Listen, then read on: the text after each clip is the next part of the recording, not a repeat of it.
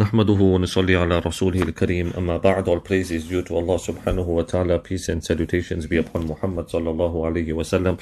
Respected brothers and sisters assalamu alaikum wa rahmatullahi wa barakatuh. We praise and thank Allah subhanahu wa ta'ala for each and every favor that Allah subhanahu wa ta'ala has blessed us with. And we continue our discussion on Muhammad sallallahu alayhi wa sallam. Muhammad ka'annaka tarahu.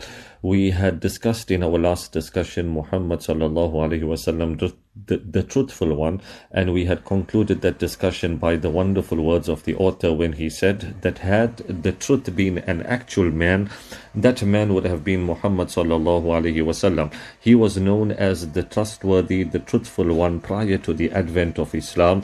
Imagine then how he became once he began to receive revelation from Allah subhanahu wa ta'ala and once he became a prophet and he was blessed with guidance and with uprightness. And we said that today, inshallah, we're going to start a new chapter, and that is Muhammad sallallahu alaihi wasallam, the patient one.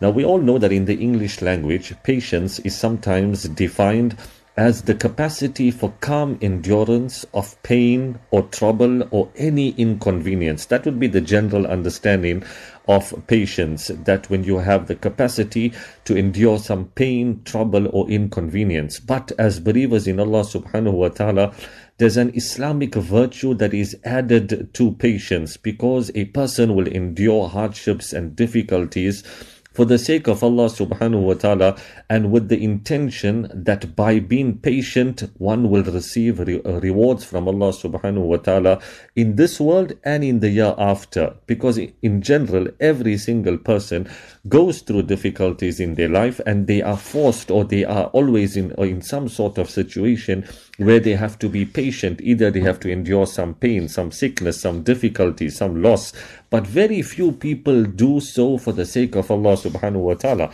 Because when you're afflicted with a sickness, you don't have a choice but to be patient. When you have a problem or a difficulty that has come upon you, you can't remove it from yourself. You are forced to be patient. But those that do so for the sake of Allah subhanahu wa ta'ala, there's a big difference because they have an additional reward for the same difficulty that others are going through because they're going through it because it is from Allah subhanahu wa ta'ala and with the intention that by patience they will receive reward from Allah. Now that is with regards to patience. As for the Prophet sallallahu alaihi wasallam, he was an absolute paragon of patience. For him, being chosen to be the seal of all prophets meant not an easy life, not at all. Rather, a life of difficulties, a, a life riddled with hardships, with trials and tribulations, of pain and suffering, and everything that you can think of. Now, it's important for us to understand something. Generally, the perception that might go through the, the, the mind and the heart of an individual is that when I have no difficulty or no problem, that is a sign of goodness, which indeed it is to an extent. But what we need to understand is, as believers in Allah subhanahu wa ta'ala, there's another concept that we all need to remind ourselves of. And that is that the, the, the closer you are to Allah, the more you will be tested. Because if prosperity is and no hardships and no difficulties meant or was, if that was an absolute sign or criteria of the pleasure of Allah subhanahu wa ta'ala upon a person, then why would the greatest of Allah's creation, the most beloved to Him, the closest to Him, the most perfect human being, why would He have been put through a life of difficulty and hardship? It would not make sense.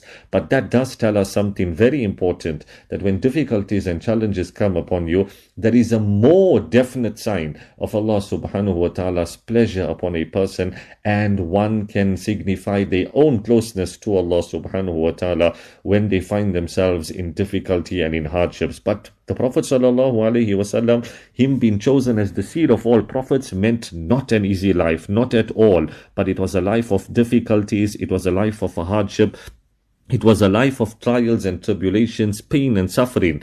In fact, no one in the history of mankind from Adam alayhi salam till where we are today until the day of Qiyamah, no one in history has faced as many hardships as did the Prophet sallallahu alaihi wasallam. In fact, he went through so much of difficulties that death would have been an easier option for him than the personal tra- tragedies that he ex- that he experienced throughout his life from the very beginning. Being born an orphan losing his mother at the age of 6 his grandfather at the age of 8 his life was riddled with challenges from day one. Not only when he became a prophet of Allah subhanahu wa ta'ala but right from the start he was born an orphan. So difficulties and and trials and tribulations the prophet wasallam faced right from the beginning and nobody in the history of mankind faced as many difficulties as the prophet wasallam but guess what he never ever complained, not even once. Instead, he remained steadfast, patient, and thankful to Allah subhanahu wa ta'ala. And that is where we should be taking our cue from. We might find ourselves right now facing a very difficult situation, not only us, but the whole world. The question is, how do we go about dealing with this challenge? We look at the life of the Prophet wasallam, and that is where we gain our direction and we gain our inspiration from. May Allah subhanahu wa ta'ala grant us the understanding. That brings us to the end of today's discussion. Assalamu alaikum wa rahmatullahi wa barakatuh.